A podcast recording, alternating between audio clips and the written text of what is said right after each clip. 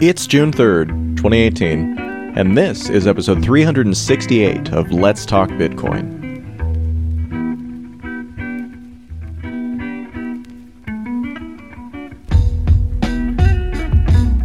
On today's episode of Let's Talk Bitcoin, I'm here with Stephanie Murphy Hello. and Jonathan Mohan. Hey, hey. So, Jonathan, you're based out of New York and you are our connected person in the mix. Blockchain Week just happened. Did you go? Yeah, it was hard not to. It was about a week and a half long, and there were about 10 or 15 competing events at all times. Consensus alone had, I think, 9,000 or close to 9,000 people paying like 1 to 2K a pop to go to that conference, and then just all these other events around it. I was told by a number of people who are also in the fashion industry that Blockchain Week was crazier than Fashion Week in New York. Wow.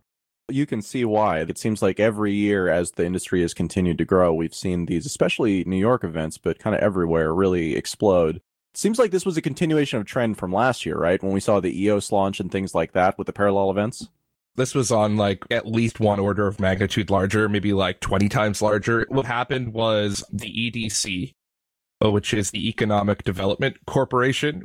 It's a government backed corporation owned by the mayor, and they're in charge of economic development, or they uh, enable or focused on economic development in New York. And they sort of speak with the authority and gravitas of the New York City they started working with the community here in New York to actually make this a week, like a thing in New York. So they, they went around to a number of people and with the support of the city itself said, let's make this entire week or this week and a half like an entire thing around the city. So there were, I think, like five or six sort of like staple conferences and then like an additional five or six or ten private events and this and that, and then like just an insane number of parties around that. I think they were genuinely because consensus alone had nine thousand. I think that there were maybe twelve or thirteen thousand people that week there just for blockchain related events. That was going from everything at all times. It was pretty madness. All I do is talk, which is, is hard to realize when we're all talking, but when you put the, the four of us in a room, you get to see who really likes to talk and my voice was almost virtually gone by the Friday. Like my voice was actually almost gone, which for me is really hard to do. That was because it was just like nine straight days of unending networking. If it's possible to encapsulate it, what would you say is the theme this year that you saw, or kind of what was one of the more prominent themes? Least in a professional context, maybe not towards the masses, that blockchain as an industry is just burgeoning on the early majority of being mainstream. What was different between last year and this year during the week that consensus did their events was that last year we were a cohesive community like the, the, the business industry. And this year it was literally more than 10,000 people and because of that there were different niches and groups and people were clustering and breaking apart and saying this is the this conference. This is the that conference. This is the this event. This is the that event. So I think we're finally at the point where the interest and the number of people in this community is large enough that you're going to see just fracturing of community interests, self-selecting out like any industry does, you know?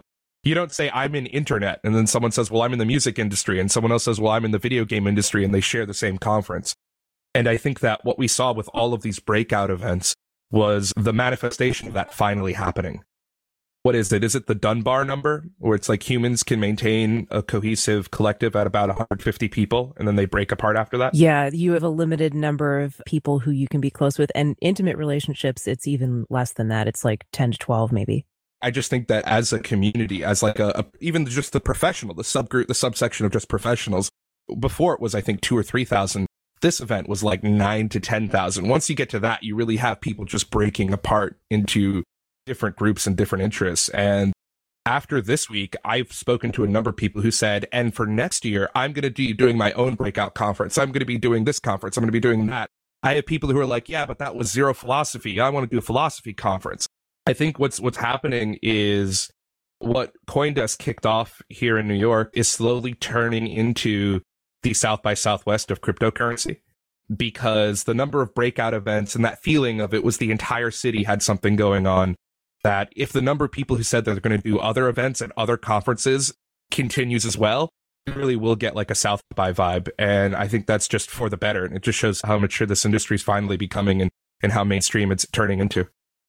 For a long time, when we were talking about conferences and we were talking about these types of community organized events and things like that, even the larger ones, they used to be focused kind of on one type of thing, right? They used to be focused on Bitcoin or they used to be focused on Ethereum or they used to be focused on ICOs or things like that. And kind of as time has gone on, what would you say was the trend this time? It seems like it's definitely not Bitcoin.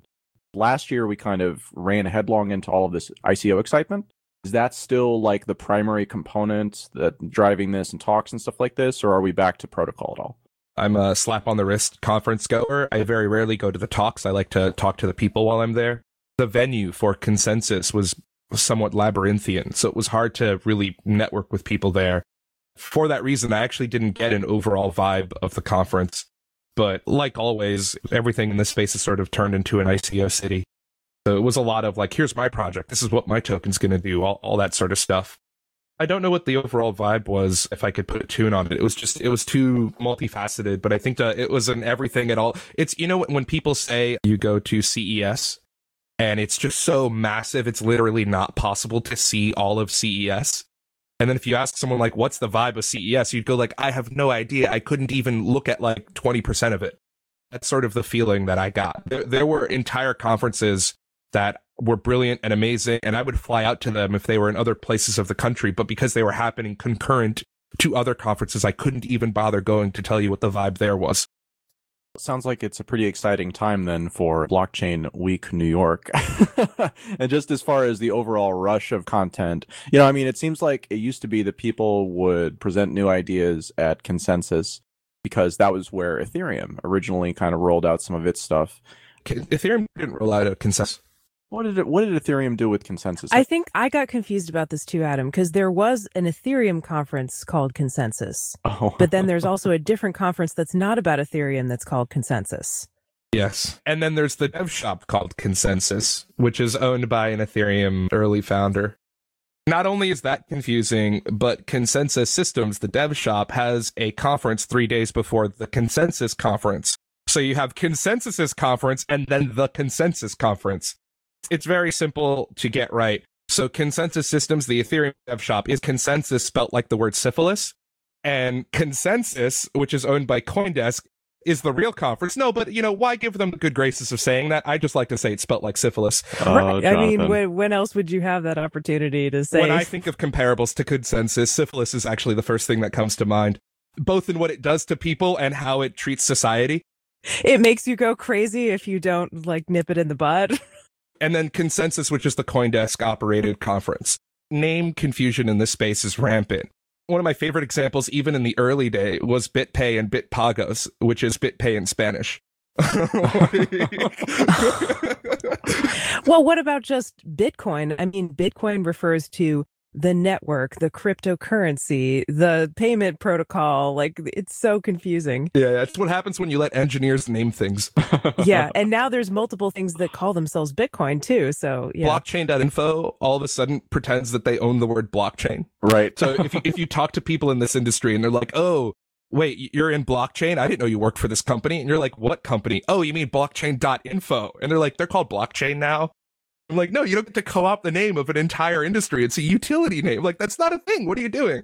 it's not as used a term, but Coinbase, if you recall, is actually also a technical term within the Bitcoin world in terms of where Bitcoins come from as an origination point. There have been a number of projects that have used that as well. So again, it's just like these names, like nobody really knows what to call anything. So some of the better names are the more obscure technical names. My favorite technical word that became a company name is EOS's company is called Block One.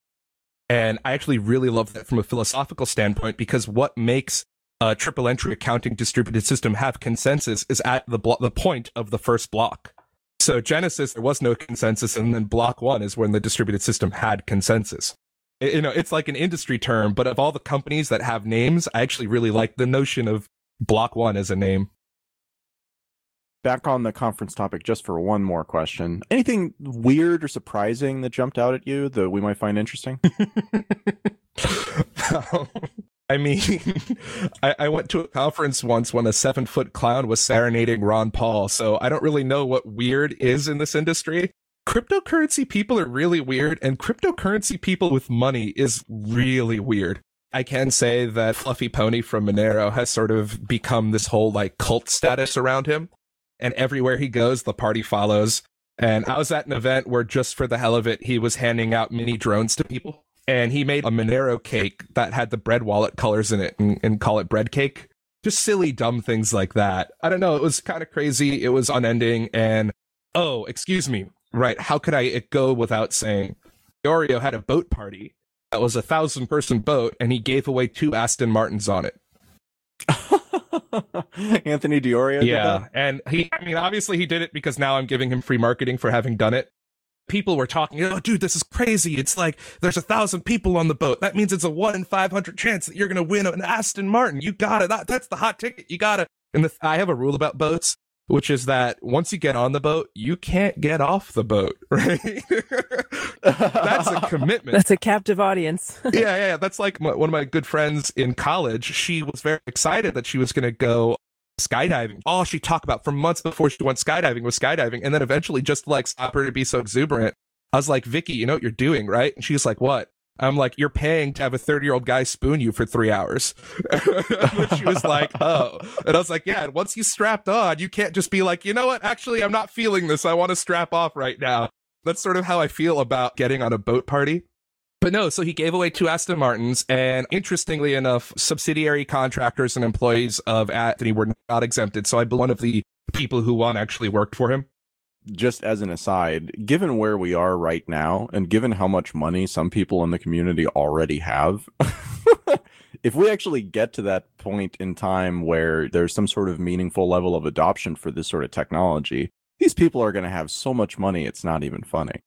I'm trying to wrap my head around how far we've come in like literally the last 18 months in that perspective. And we went from people having money to do projects to now having people who have money to give away two Aston Martins on a boat with a thousand people. Stephanie, I remember when Adam used to be Bitcoin Milton Friedman and now he's turning into Bitcoin Bernie Sanders. the 1% controlled 98% of the economy. Uh, I don't again like I'm I'm not explicitly saying that there's a problem here. I'm just saying that like the rate of exponential progression that we are seeing here like if we don't get a two year bear market, oh my god, it's going to be crazy. Like change the world crazy. And for the point of just sobriety, because Bitcoin did this back in 2015, which is they had the suicide hotline number up on the Bitcoin talk. I mean, the Bitcoin Reddit, which is that, you know, in 2000, when, when the tech companies all boomed, people had all these gains and then everything went to crap and then all their debts came due and they couldn't declare bankruptcy. And, you know, it got really bad. So exuberance is great, but it has to be tempered with the knowledge that if things go bad, you're prepared for those contingencies. There are very few people, I think, that are doing that. Adam, you don't have to worry about a thing, even if you are Bitcoin Bernie Sanders, because you know there's going to be a redistribution. Yeah, it tends to. All right, we we, we got to nip this in the bud right now. Not doing the Bitcoin Bernie Sanders thing.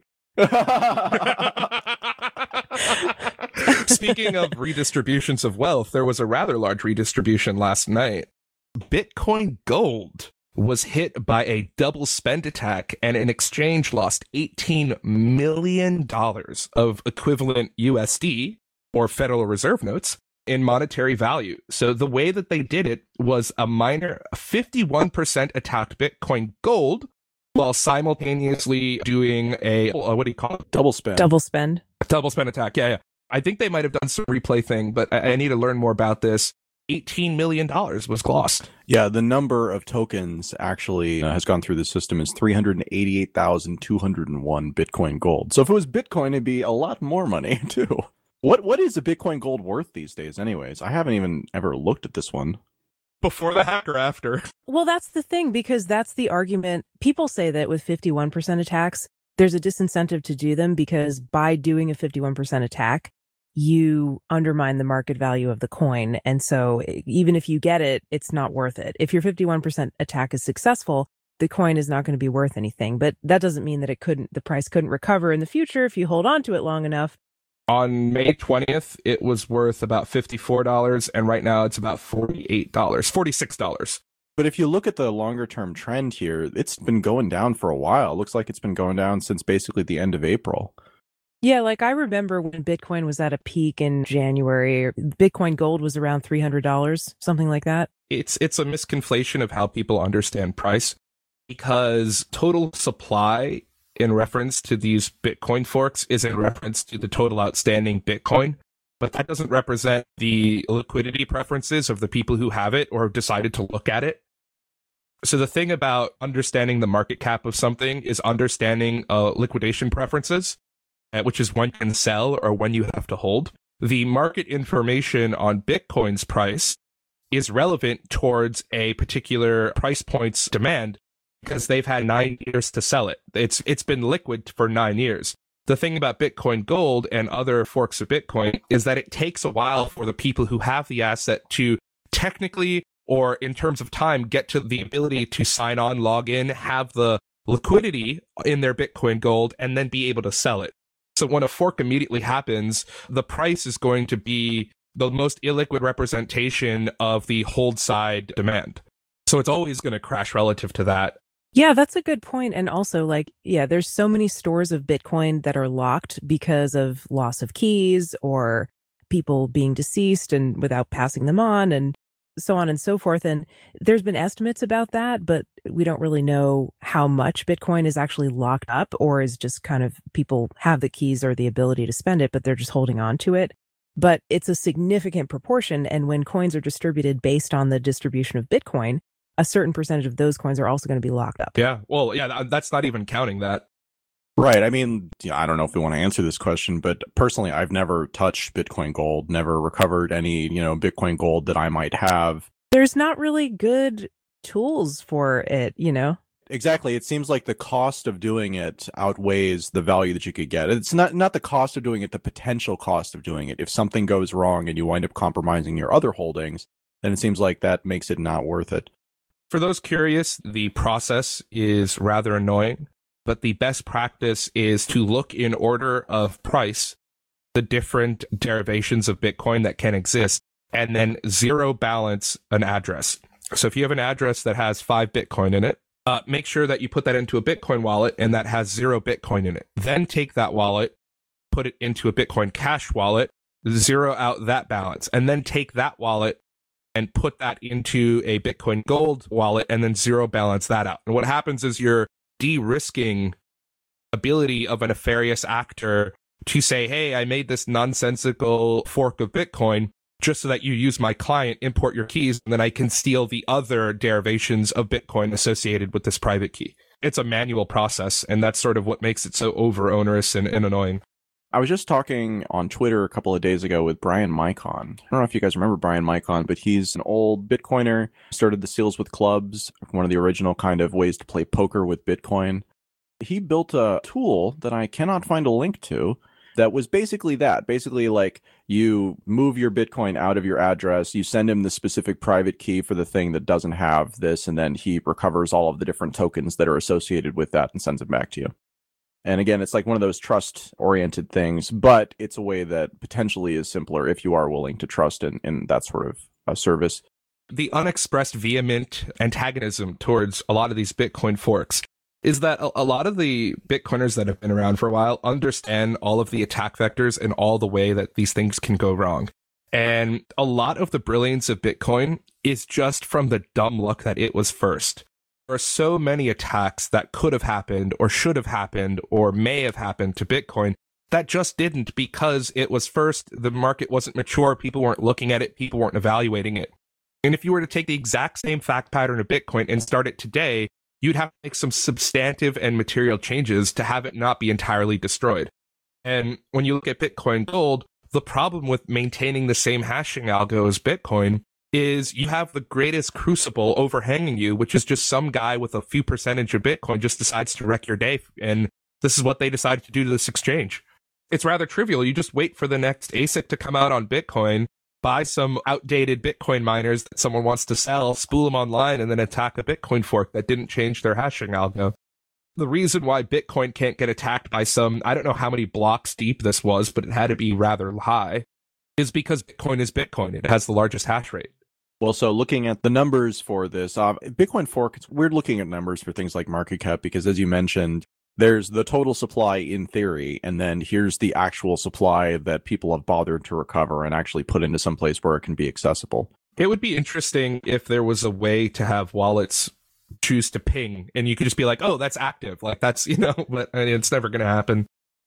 Well, I mean, again, it, it might happen, but we're a ways away from it, it seems like. But yeah, I mean, Bitcoin Gold, you know, today, after this happened, currently has a, you know, market cap, again, using that flawed calculation of three quarters of a billion dollars and it's ranked 27 out of uh, all the cryptocurrencies out there. But Bitcoin's gold evaluation is about as real as Ripple's evaluation. Uh, well, that's exactly right. I mean, I think that there's one number here that is real, which is 15, about 15 and a half million dollars worth of volume in the last 24 hours, which is a somewhat meaningful number for the space.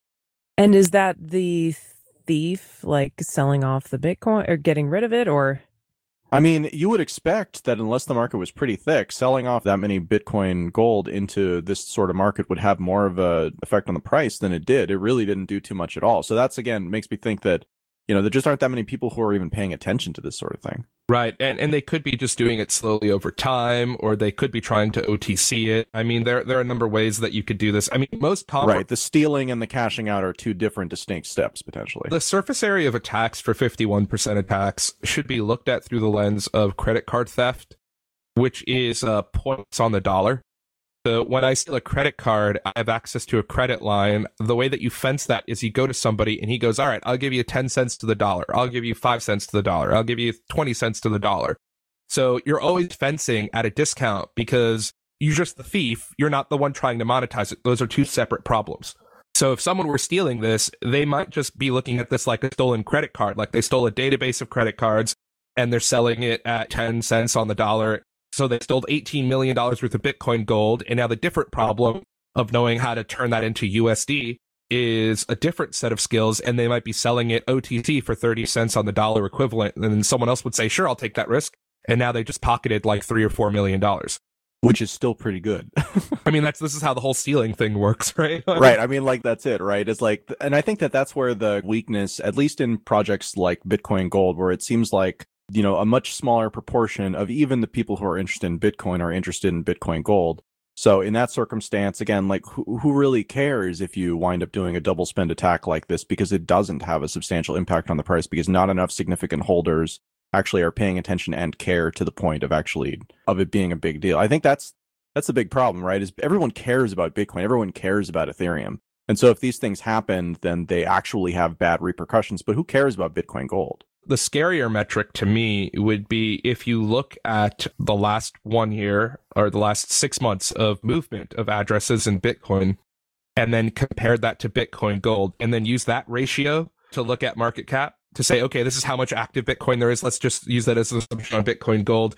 You might find out that of the people who are actually in the Bitcoin gold community trading it, that this $18 million theft might just be 10% or 20% or 30% of the actual active market cap of Bitcoin Gold. In which case, we're getting into Ethereum DAO territory where immutability and integrity of the blocks doesn't matter because you lost enough money that it's too big to fail. And we might actually see Bitcoin Gold have another 51% attack, which is a block invalidation act ex post facto to give themselves their money back. That's interesting to say that's another 51% attack because I agree with you that that's exactly what it is. I haven't heard talk of that yet. I mean, it took Ethereum six weeks, so I would give Bitcoin Gold some time. Okay, we'll wait to see what happens. Block depth, what's that? We can invalidate a single transaction six weeks after the fact.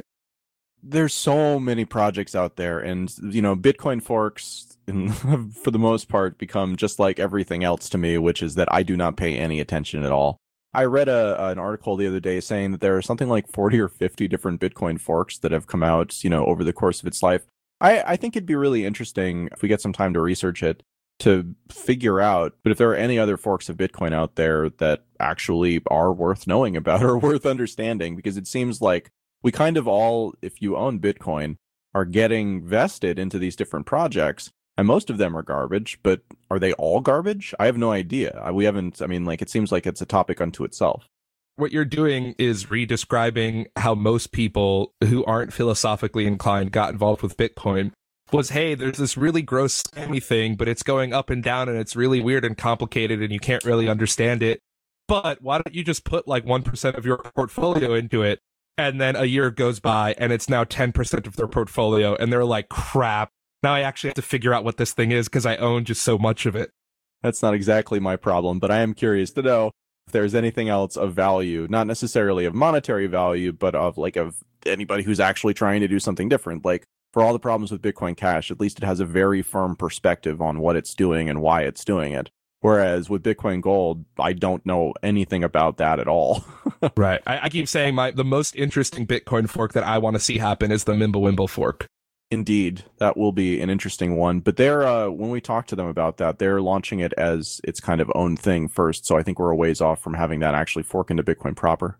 Grin might do their own protocol, but how hard is it to just have someone indiscriminately take the Grin code and do a Bitcoin fork? like...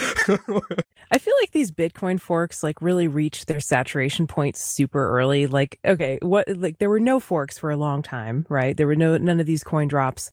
Well, we used to call them altcoins. So I, I, like to think of them as Genesis chains, which is chains that honor the initial state of Satoshi's Genesis block onward. So we, we hadn't had a Genesis chain until last August, is what you were saying, Stephanie? Yeah, that's that's exactly what I was saying. And then it sort of created this like fork apocalypse. but uh, I don't know, after the first few, after basically Bitcoin Cash and Bitcoin Gold, nobody cared about any of the other ones. and it was like once the seal was broken, yeah, there were a lot of people who tried to kind of jump on the bandwagon, I guess, or maybe some had been wanting to do it for a long time. But yeah, like it was like after two, nobody cared. In contrast, before that, we had Ethereum with like all these different ICOs and coins popping up. And I think it took a little bit longer for the saturation point to be reached where people stopped caring about like new ICOs and just saying, oh, yeah, they're all a scam.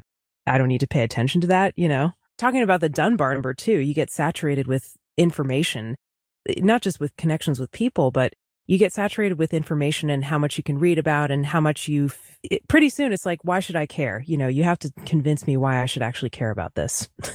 Yeah i mean with an ico you've got skin in the game right? Like you've put money down in all likelihood and that therefore makes it so that you have a much greater vested interest whereas with these forks basically it's a way that if your project succeeds in becoming interesting enough, then you have a large audience that's already vested and already essentially pre-qualified themselves by having Bitcoin or whatever the, the token is that you're forking. So I think they accomplish different purposes. And again, I think that we see with many of these projects that a problem is legitimacy or funding, right? They either fork the protocol eh, like Bitcoin Cash did, and I think a few others have as well, and they don't give themselves a founder or developer allocation, or you do what other projects are doing, many other projects are doing, and, and you attempt to kind of rejigger the math so that yes, you're honoring the existing balances that everybody has, but you're also giving yourself or your team enough of kind of a development funds carve out that you don't actually have to do an ICO. So far, I haven't really seen any of those projects work because when you do that, people are like, oh, it's a scam. They're just in it for the money right now which you know seems to be true. so maybe we'll see something kind of emerge from that. But yeah, so far it's been pretty slim pickings for anything actually interesting. I've been really disenchanted by a lot of the scam callers in the industry that I've known for a number of years because I was doing stuff with Ethereum and they're like, look, John, you're a good guy, but this whole Ethereum thing, it's just a scam. And you go, why? Oh, well, they're doing the sale thing. It's this, like, that just sounds like a scam. And I just know so many people who said, look, I thought I respect you, but this is so scammy, this, this, and that. And then all these people who go, well, ICOs are categorically a scam, token sales are categorically a scam, doing anything with the Genesis block is categorically a scam. And just one by one, with the exception of maybe five people, all of those guys who pretended that they had some framework of philosophical integrity said, oh, wait, I can make $20 million? sure. Let's do an ICO, baby. Woo! Like people who like I I thought I respected them because hey they disagreed with me. Hey they had an entire different philosophical viewpoint and I could respect that. The moment they could make money all of their philosophical leanings their statements their integrities their lambasting from 3 or 4 years ago means nothing in the pursuit of money. So when it, when it comes to scam callers saying I think this is a scam 99% of the time, I've learned to just hear, I've yet to figure out a way that this makes me money, but I see it makes you money. So I'm going to be against it because it doesn't make me money. Because almost no one in blockchain has integrity. And that's sort of, anyway. I can appreciate that pet peeve. I've spent a lot of time and money going down the path of doing things the right way, the honorable way, and all of that stuff. And I can tell you that the reason why people don't do it this way is because the rewards for doing it this way are very poor by comparison. And I was just talking with a venture capital company who I have a lot of respect for a couple of days ago, and they were like, why don't you just do an ICO and take the risk, you know, with all of that stuff? And it's like, well, because that's not the point of raising money, right? The point of raising money is you get money in and you trade that for future legal risk. The point is you get money in and then you can work on the project and become profitable, which isn't really a thing that most of the projects out there right now are doing. So I'd say that that's it. Is that people who you know there definitely are a lot of people out there who I agree just have you know cried wolf on this thing since the word go. They're not necessarily wrong. It's just that reality isn't reflecting that particular perspective right now. I can substantiate my point in a different way, which is in January of 2014, there was a conspiracy theory that Goldman Sachs was investing in Ethereum and r/Bitcoin went nuts and people were giving the Ethereum project so much shit and everyone was against it. And it was like the bankers, this, this, and that, this is evil, this is horrible. Goldman Sachs literally invested in Coinbase and it was the greatest thing on r/Bitcoin. They were so happy. It was a sign of maturity. It was the greatest thing since sliced bread. And that, that's when I realized that there are people who, who axiomatically derive their philosophy and then there's 99% of the human race, which is just, does this statement make me money or lose me money? And does that statement make me money or lose me money? And look, blockchain's money and going mainstream means that the people who actually care about life and philosophy and the actual why of the universe is going to be entirely drowned out in blockchain like in every other sector of the world. And I th- say that Bitcoin's going, uh, blockchain and Bitcoin specifically is going early majority what I mean is that all of those people with integrity and philosophical desires to change the world and actually mean it are entirely at this point washed out to the point where it's even not even possible to accidentally bump into them.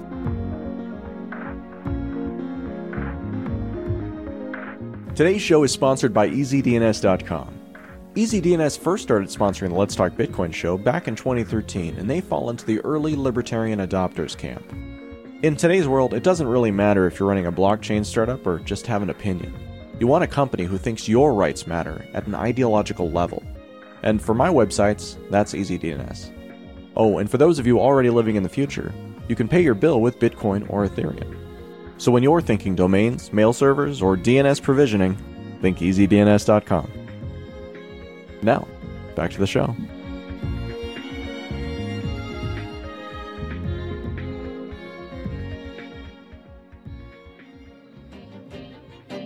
The cash crisis in Venezuela. It's been an hour since I'm doing this line. It hasn't moved an inch. It's 10 a.m. and I'm at the Banco de Venezuela, a government owned bank. There are two lines that start at the glass door entrance, one that extends to the left and the other to the right. I mean the one to the left, the one of the young ones, as people refer to it. I'd say there are about 40 persons in front of me and 10 more behind.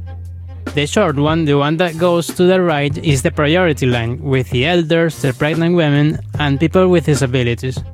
I'd say there are about 30 persons in there. I agreed to meet my friend Anna here. We wanted to go for a coffee, but before she needed to pass by the bank first. I got here before her, so I decided to start doing the line while she arrived. She doesn't have a cell phone, I can't tell her to hurry, so I just have to trust she'll show up eventually. She should have been here an hour ago. That's the system we're using right now. Like me, she uses the collapsed public transport, so she's probably just stuck in a line for a bus.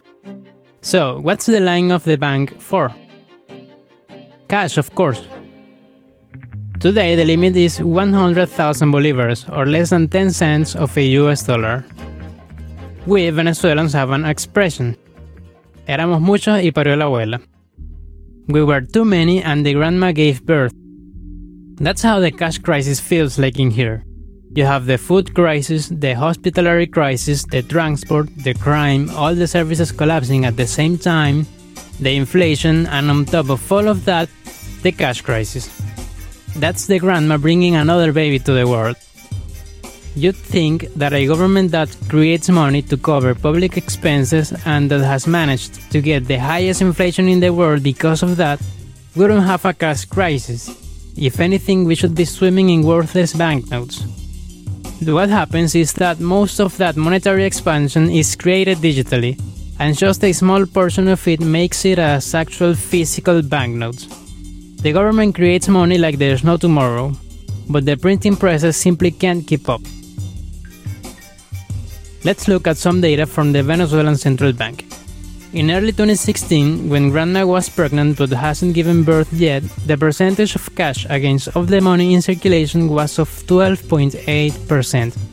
Back then, the government flooded the country with the 100 bolivars banknotes, the highest at the time, and many businesses started buying money counting machines, others just weighed the money. People started using it for crafts too. That bill became so useless that a video of some Colombians burning a mountain of those appeared online and became viral. In April of this year, the latest data available, that proportion between cash and the monetary mass, or M2, reached the all-time low of 2.7%. They aren't creating a lot of banknotes these days. As Bloomberg puts it, in a report in 2016, they are simply running out of money to print money.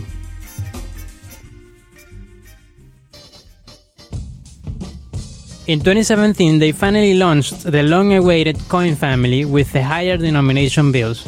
The lowest one was the one of 500, while the highest one was the one of 20,000. It was all fine and dandy, but for some mysterious reason they emphasized in printing the lowest denomination banknotes. This year, of all the new banknotes put in circulation, 68% were of the 500 and the 1000, the two lowest, and only 6% of the new banknotes were of the higher and actually useful 100,000 bill. It's baffling and it's infuriating. If all bills cost the same to produce, why not create the higher ones and at least avoid the scarcity of money and a lot of suffering?